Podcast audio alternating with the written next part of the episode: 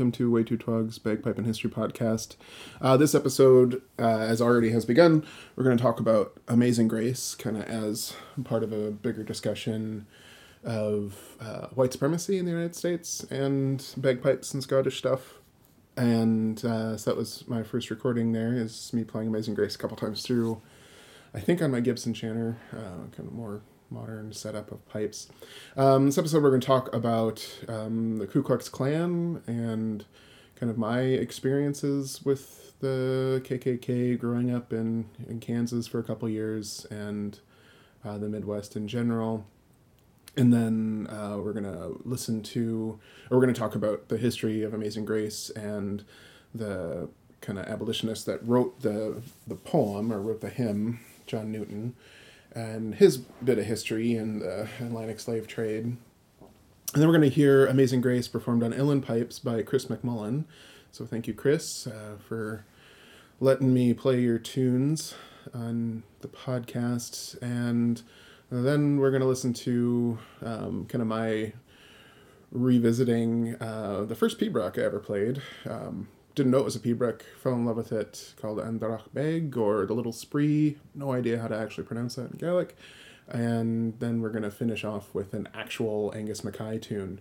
So after decades of playing Donald McDonald tunes and saying they're Angus Mackay, I have officially learned and recorded an Angus Mackay tune. So we'll listen to Mackay's rant to end the episode. I wanted to talk about this because you know I've been wrong in the past, and uh, I think it's important to kind of talk about that. Specifically, I've been I've made like factual errors in talking about John Newton. Uh, if anyone listening attended my last bagpipe program at Grand Portage National Monument as a park ranger, I kind of misrepresented John Newton's uh, authorship of the hymn Amazing Grace and kind of when that happened and his relationship to the slave trade. And so I wanted to correct that, uh, and also just to sort of keep the conversation about white supremacy and uh, yeah, uh, keep that conversation going. I think like listening to uh, listening to listen to the Daily Zeitgeist podcast and something that Miles Gray has said on there a lot the last couple weeks is that you know this is going to be a marathon uh, even though there have been kind of remarkable changes in the last couple weeks from uh, as a result of these protests, which are just great. It's just fantastic that we're making progress, but uh, it's gonna this is gonna continue. it's gonna continue on, and we're gonna need to keep be dedicated, stay dedicated to to change. And I think a big part of that, I've noticed something in myself is like used to engage in discussions with people and try to like subtly point out like the fallacies or inconsistencies with a viewpoint without calling something racist because you know that that can for white people that's sort of the worst thing you can call them. And if you call them a racist then they immediately try to do the you know mind jujitsu of claiming that that isn't racist. And that you don't understand what they're saying and they don't see color or whatever. Um, but I think that's not right anymore. I think uh, for myself, I'm trying to be better at pointing out problematic things explicitly when they happen around me. Um, like as a white man, that's sort of my role in all this is to quit being worried about the feelings of people that are racist, even if they perhaps don't realize what they're saying is racist. Um, I think if everything that you do and um, put your energy towards props up white supremacy, but you are ignorant of the fact that it is propping up white supremacy because of like your white privilege, that doesn't make it not racist. And I think rather than I think rather than being offended and going on the defensive when we are told something is racist, it is good to listen to that and interrogate ourselves and figure out what we're saying, uh, why the person pointing out it's racist is, is saying that. Um, the best thing that anyone can ever do is admit they are wrong um, when receiving new data and new information and adjust accordingly. Um, it seems like one of the bigger problems in the world or in our society here in America is the the large population of people that refuse to ever be wrong and refuse to ever take in new data and respond accordingly. Like I have said and done shameful, embarrassing things, um, and we've got to kind of move beyond that. Uh, except that oh, those were mistakes, and I need to be better. I kind of cringe with memories of like I literally argued with my high school social studies teacher that the Civil War wasn't about slavery um, because of the particular cocktail of kind of ultra conservative wannabe um, apocalypse fighters um, that I grew up in. Um, anyway, that's wrong, you know. Uh, just to state clearly here, if anybody's saying, well, the Civil War was about states' rights, not about slavery, it wasn't. If you read every single secession document from the Confederate States, slavery and the institution of slavery and complaints about the North not returning captured slaves or hunting down runaway slaves is, is stated as the reason for secession. So it's about slavery. Uh, you can argue some kind of finer point about how it was protecting a way of life. That way of life is based on slavery. Um, like all that stuff is like it's it's about slavery, y'all. Uh, anyway, so what I want to talk about today with Amazing Grace is so something that has thrown me. I, spent a couple years in Kansas, and at when I was seven years old, I lived in the suburbs of Wichita, if you can call Valley Center a suburb. I don't know. I lived outside of Wichita. And when I was six or seven, we had a flyer like left on our doorstep for the Ku Klux Klan. So our you know suburb was predominantly white and they were they were literally just recruiting people by leaving flyers on doorsteps. So I think you know the idea that the KKK and systemic racism thing is, is something of the past is not accurate. Um, and it's not something relegated to the deep south. Like things have changed the last couple years, but growing up in Wisconsin, I encountered far more Confederate flags and like explicit racism than I did when I started kind of seeing someone and traveling to North Carolina on a pretty regular basis. And I was kind of shocked in traveling to the South how in the Midwest, all the graffiti in bathrooms and public bathrooms, like most of it is predominantly racist. Um, or homophobic or transphobic. Like that's what the graffiti in bathrooms was, and it was really an eye opener in like the early 2000s, 2000 teens, I guess. Uh, going and seeing the graffiti in the South was all Christian, which was really bizarre. Like, I've, yeah, just the religious bowel movements was sort of surprising to me. Like, I guess, yeah, sometimes that must feel like an epiphany. Um, when you're having a really really refreshing time in a, in a restroom uh, anyway so I, I think this idea that racism is a southern problem is wildly wrong uh, we know there is plenty of racism in the midwest if in some ways worse than what's going down uh, what has kind of continuing to happen in the south or happened in the south um, there's lots of evidence of sundown towns where you know they were literal sirens in illinois and wisconsin and towns um, indicating when it was sundown, and that meant that African Americans were no longer allowed in that town. There's a pretty great book about it by James Loewen, the guy who wrote um, Lies They Taught You or Lies They Taught You in History Class. Can't remember quite what the title of that book is. Anyway, um, speaking of bowel movements and religious epiphanies, that feels like the best transition I'm going to get in this discussion for talking about Amazing Grace.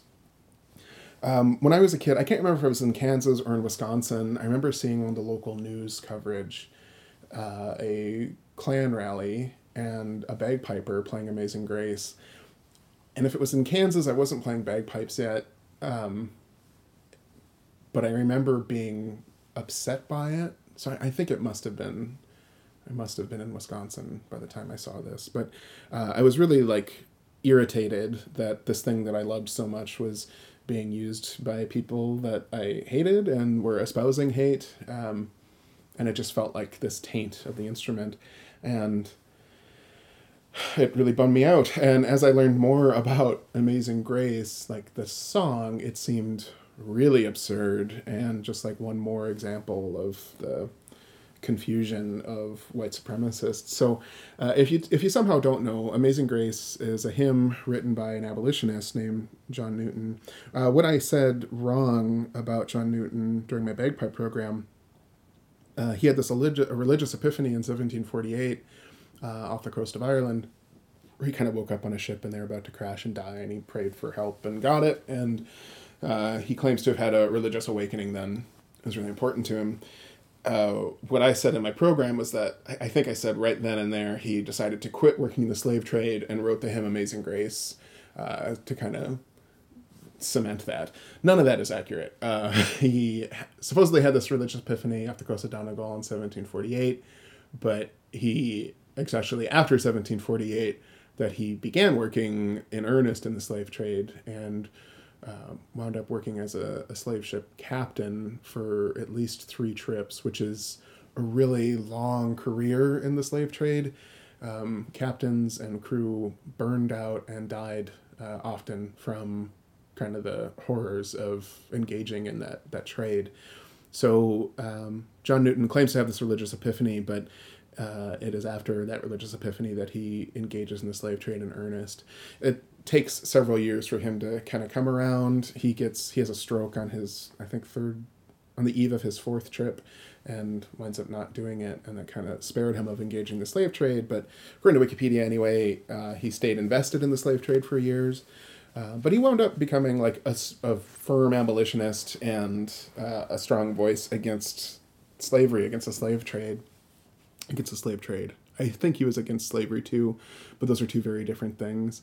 And honestly, to, to a certain extent, it feels weird to talk about slavery and the transatlantic slave trade because even at the time, many people were pro-slavery and anti the you know the Middle Passage, anti the uh, Atlantic slave trade, and people could get behind banning uh, the Atlantic slave trade because of the obvious like horrors and injustices of it, but still were fine with um, domestic slavery, as evidenced by it you know, the Atlantic slave trade being banned in the United States long before uh, the American Civil War. Um, yeah. Anyway, so uh, John Newton has this religious epiphany, goes on to work for several years in the slave trade, and uh, he wound up writing a pretty powerful uh, piece about it. Um, and it, it follows a lot of the customs of abolitionist narratives at the time, but he has more experience in the slave trade than most people writing this. So he wrote it kind of 30 years after his time in the slave trade. It's called Thoughts Upon the African Slave Trade. I'll see if I can't post a link to it um, in the show notes if I can find an archive.org kind of version of it. Um, but some a couple things kind of rereading through it today that struck me, uh, like that we can take as examples is like he was wrong, you know? like um yeah, so what does he say here? Um disagreeable, I had long found it, but I think I should have quitted it sooner. Had I considered it, as I do now, to be unlawful and wrong. But I never had a scruple. So he's talking about like why he stayed in the slave trade so long. He says, I never had a scruple upon his head upon this head at the time, nor was such a thought once suggested to me by any friend. Uh, what I did, I did ignorantly, considering it as the line of life which divine providence had allotted me, and having no concern and point of conscience but to treat the slaves while under my care with as much humanity as a regard to my own safety would admit. Like, so Newton continued, you know, arguably became more powerful in the slave trade after his religious awakening and it just he was ignorant of how bad it was. And you know he obviously came around eventually. And like that's the spirit i think a lot of us have to move forward that have like propped up white supremacist systems and kind of blindly supported it and ignored even if we were angry by it ignored comments by people that are in higher power positions and we were or friends and loved ones. Like those are hard conversations to have but um, like be better i guess like be better about having them um, i think we have a real moment in this country to to see change and progress that just hasn't really existed yet and but that means we have to commit to it and accept when we're wrong and move on john newton literally went from making his living in the slave trade to saying it's bad and and working against it. Like we can all do the little effort of like, oh, maybe maybe there shouldn't be such a disproportionate use of violence in policing and disenfranchisement of minorities in the United States. Anyway, that's sort of what I was thinking about it. Um, it's worth noting, like from a historic music perspective, when John Newton wrote the hymn, I think that's 20, like in the 1770s, and when he actually writes the hymn, so many years after his um, religious awakening, uh, it almost certainly didn't accompany the melody that it's used with now, but some other melody. Couldn't really track it down. Um, the tune itself is an older tune called Old Britain or King Britain. I can't remember which. Um, it certainly predates predates the hymn. Uh, some interesting things I was searching and kind of curious about the um, the KKK and bagpipes, and I did a search on Bob Dunsire forums. And I have to say, like, there is a, a, thread about the KKK and bagpipes from 2006, and I had really low expectations because I had been one of those people that didn't speak up against racism in a pipe band. Like, I just ignored it because I was embarrassed or felt like I didn't want to be, you know, I just, I wanted to fit in and I didn't want to call out people older than me and that were my friends for saying racist things, I assumed that that's sort of what all pipe bands were like, was sort of this toxic, racist, misogynistic kind of space. And uh, anyway, I was really surprised reading this Bob Dunsire forum from 2006. Like, they had a reasoned, like, a pretty good conversation. Like, there's a handful of people that tried to argue that, you know, we shouldn't be talking about racism back in 2006, but the majority of people were having, like, an earnest discussion about um, the problems of racism and kind of similarities between Scottish culture and um, you know racial injustice in the United States and kind of the bizarre way that people wound up um, using Highland bagpipes in Scottish culture to oppress somebody else, even though like Scots were oppressed and uh, that that sort of thing, uh, which feels like a whole bigger topic about historical trauma and um, and that sort of thing. But that's for a different discussion, I suppose. Um, I will say I kind of wanted to talk more about this, and I realizing that there's a whole documentary in Scotland about it that Neil Oliver did a couple years ago. I think in 2016, but it's on BBC one or two or something, and I just I can't can't watch that stuff in the United States, even when I have a VPN running. Uh, BBC iPlayer outsmarts it, so don't know. But if you're in the UK, you might be able to watch Neil Oliver's discussion of the KKK and Scottish symbolism. Um, like there's things like the burning cross is uh, a Scottish thing, right, from the Highlands that has been romanticized and kind of confused, but it was used in by the KKK as an intimidation tactic for sure. Uh, kind of my favorite favorite story about a KKK cross burning comes from North Carolina. So in uh, in uh, I should look up when this actually happened so I get it right. But there's what they call the Battle of Hayes Pond. Um, yeah, 1958. So uh, North Carolina, there's so the the Lumbee, the Lumbee tribe. So the Klan was protest, you know, was threatening them, harassing them, complaining about uh, interracial relationships, and had been burning crosses in Lumbee country. And the Klan put out an ad that they were gonna you know a rally that they're going to burn another cross and uh, near or, or in a Lumbee community to threaten a woman and the, these people in an interracial relationship, and the Lumbee showed up en masse and like drove the Klan off. So they figure it's between like 50 to 100 Klansmen and 500 Lumbee showed up to fight off the Klan. And the Klan just ran away. Uh, there's kind of hilarious anecdotes, anecdotes from the uh, encounter where the the Grand Dragon or Wizard or whatever the hell the leader of the KKK was, uh, hopped in his car and drove off, and so so one guy like abandoned his wife at the rally, and so the Lumbee had to like escort her home, uh, and then another car got stuck, and a bunch of Lumbee dudes had to help the car get out of the ditch so they could drive off. So maybe battle is the the wrong term, but um, if you look it up, you'll see pictures of a couple of Lumbee guys kind of draped in Confederate flags that they had stolen from the Klan at the rally.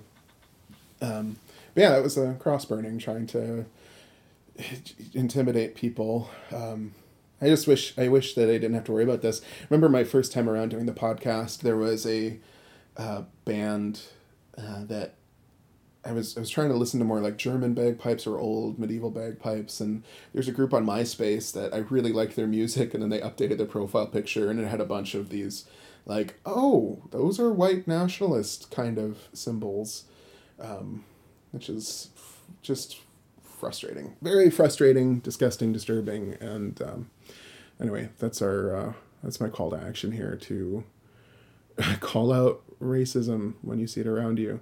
Um, but also realize that, you know, by me not calling it out, maybe my pipe band could have been better. Like the folks at the Bob Dunsire discussion that were clearly enraged at the, the link between the KKK and bagpipes and um, upset at, at racism in general. I just joined Reddit. Uh, seems like a bad thing. Be like, oh, Facebook's getting too toxic. Gonna go join Reddit.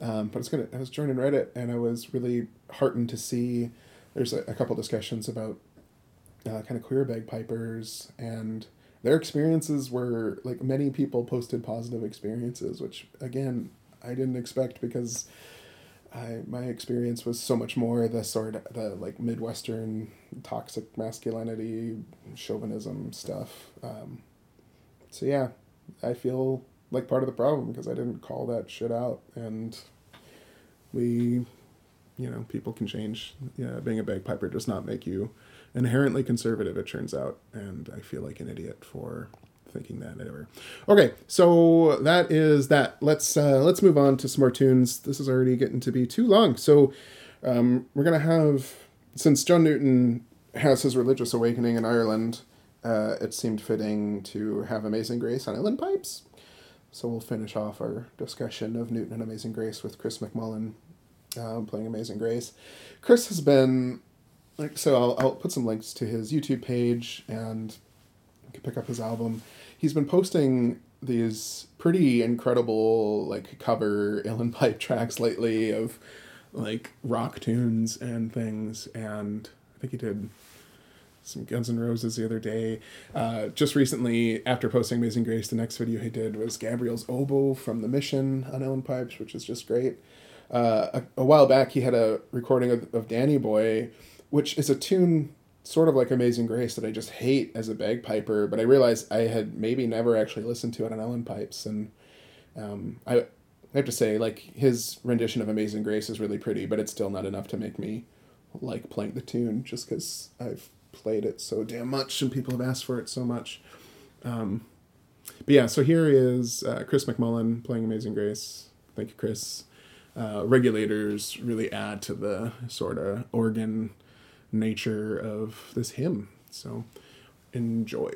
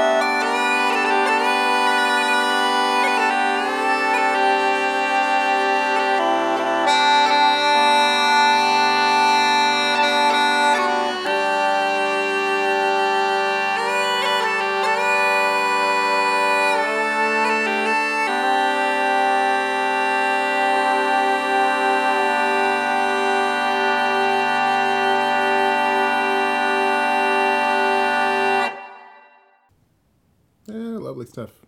Thank you again, Chris. Um, yeah, check out his YouTube page if you haven't already.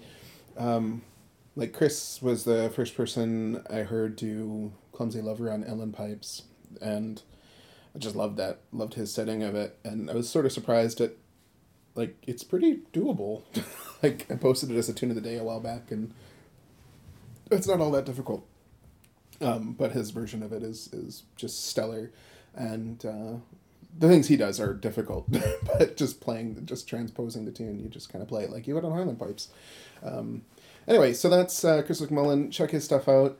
Um, one thing that I was sort of surprised by in reading through uh, some other threads on, so part of the reason we're talking about you know the KKK when they would do a cross burning, they would play Amazing Grace with it uh, at least you know relatively recently, and in the discussion of the the thread on Bob Dunsire, somebody pointed out that like playing Amazing Grace on bagpipes wasn't a thing uh, until 1972, uh, which was the, the first recording of it anyway by the, I guess the Royal Scots Dragoons.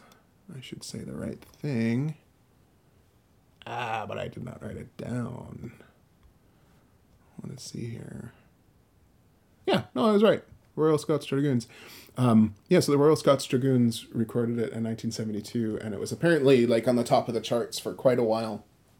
Um, and then after that, after that, it was kind of nonstop, and it was shocking to me realizing that, you know, things change. Time is not t- time moves forward, and the world changes, and that means that you know, bagpipers lived in a world where they weren't constantly being asked to play Amazing Grace. And so I sent an email to a buddy of mine that has been piping since the oh 50s.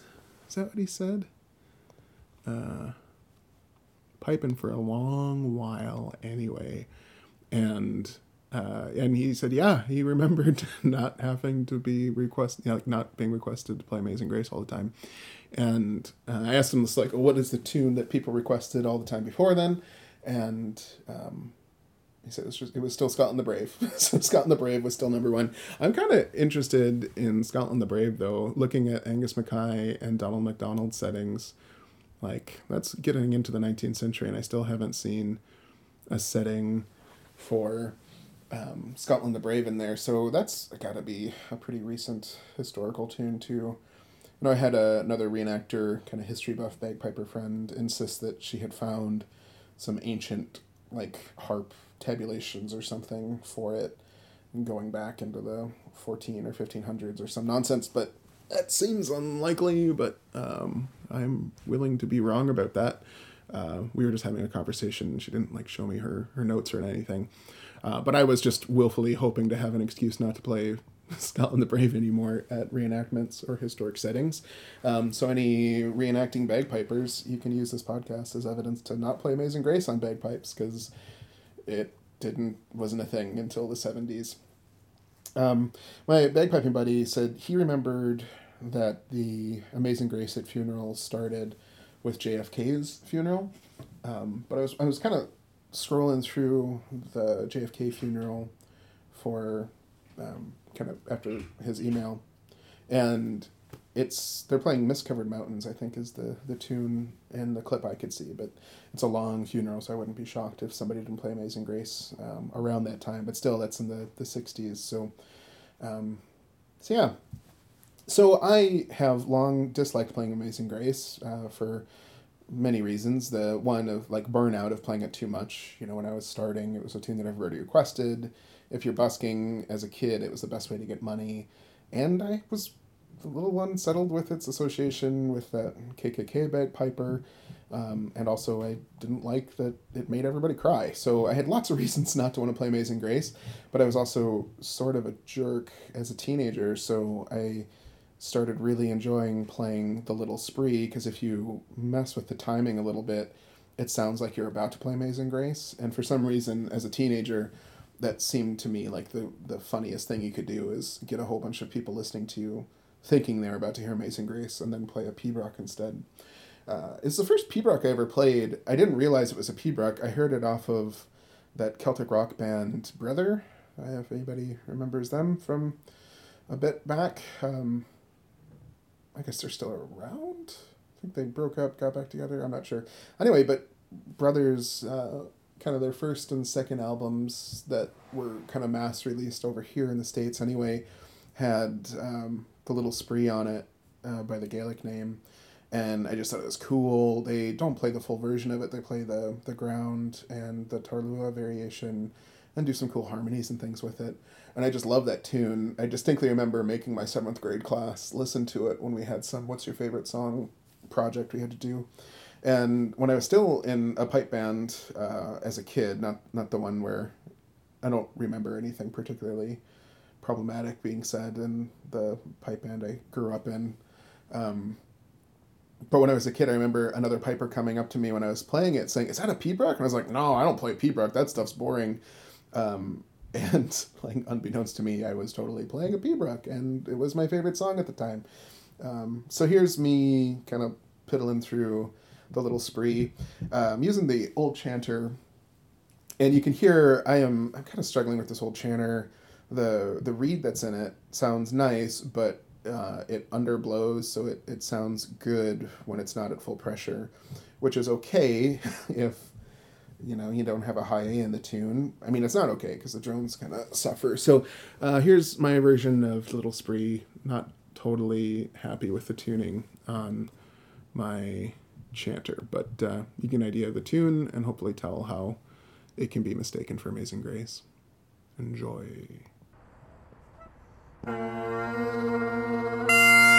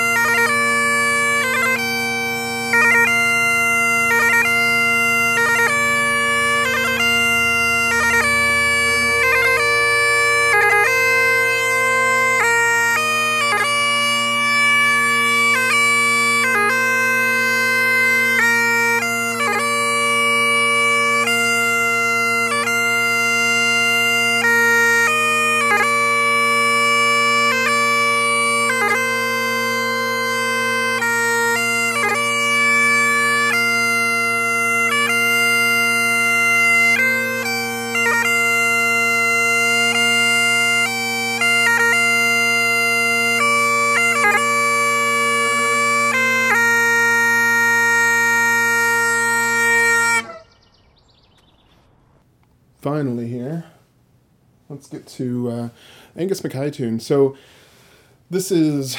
Um, I made some mistakes uh, in my episode talking about the mistakes I made about Donald McDonald.